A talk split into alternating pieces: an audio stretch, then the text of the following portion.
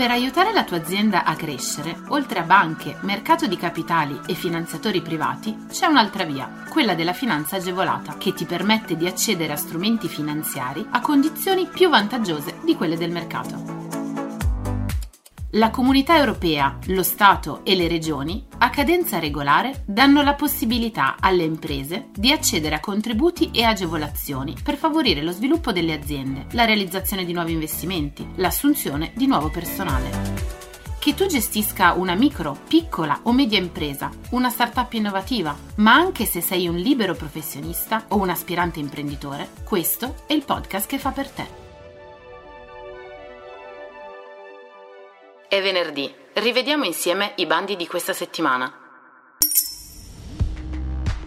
Il progetto Inno for Cov-19 finanzia soluzioni innovative con TRL pari a 6 o superiore per rispondere alla necessità di avere sistemi di diagnosi e di monitoraggio mirati per il virus Covid-19 con una maggiore efficacia e ad un costo inferiore. Le proposte dovranno riguardare i sistemi innovativi di diagnosi e screening, le indagini ambientali, i dispositivi di protezione, i sensori e i dispositivi per la telemedicina e la telepresenza per il continuo monitoraggio dei pazienti. Per quali servizi sono previste agevolazioni? Il sostegno finanziario include solo i costi relativi alle risorse del personale necessarie per implementare il progetto, ai materiali di consumo, componenti e materiali per il prodotto o la tecnologia di sviluppo, i costi di viaggio, alloggio e soggiorno necessari per riunioni e convalide, i servizi di supporto per lo sviluppo e la convalida di prodotti e tecnologie, le spese generali fino al 15% dei costi totali esclusi il subappalto. Cosa prevede in pratica?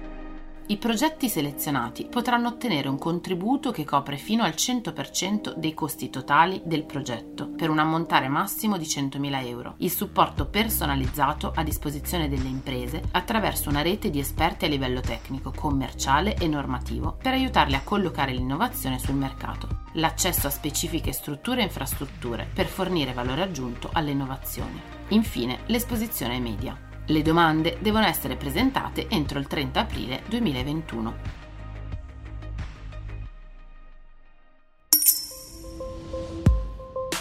Il 2021 è un anno ricco di contributi per chi voglia espandere all'estero il proprio business. Il bonus Digital Export va ad aggiungersi alle altre misure per aumentare il numero di imprese italiane, soprattutto PMI, che operano stabilmente sui mercati internazionali.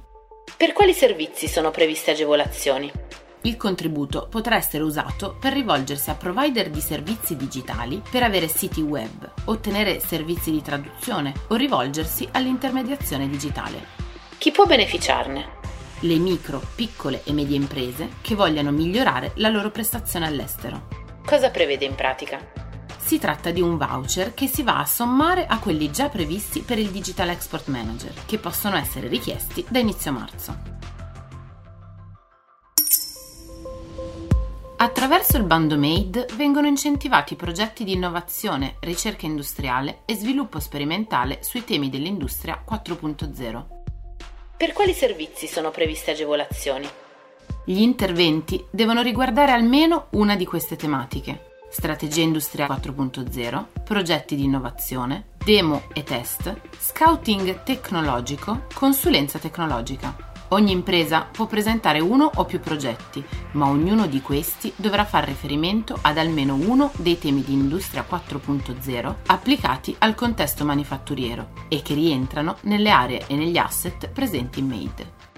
Cosa prevede in pratica? Il contributo massimo richiesto per l'agevolazione a fondo perduto di ciascun progetto non potrà superare il valore di un milione di euro. Le proposte progettuali dovranno essere redatte e presentate in via telematica entro il 20 aprile del 2021.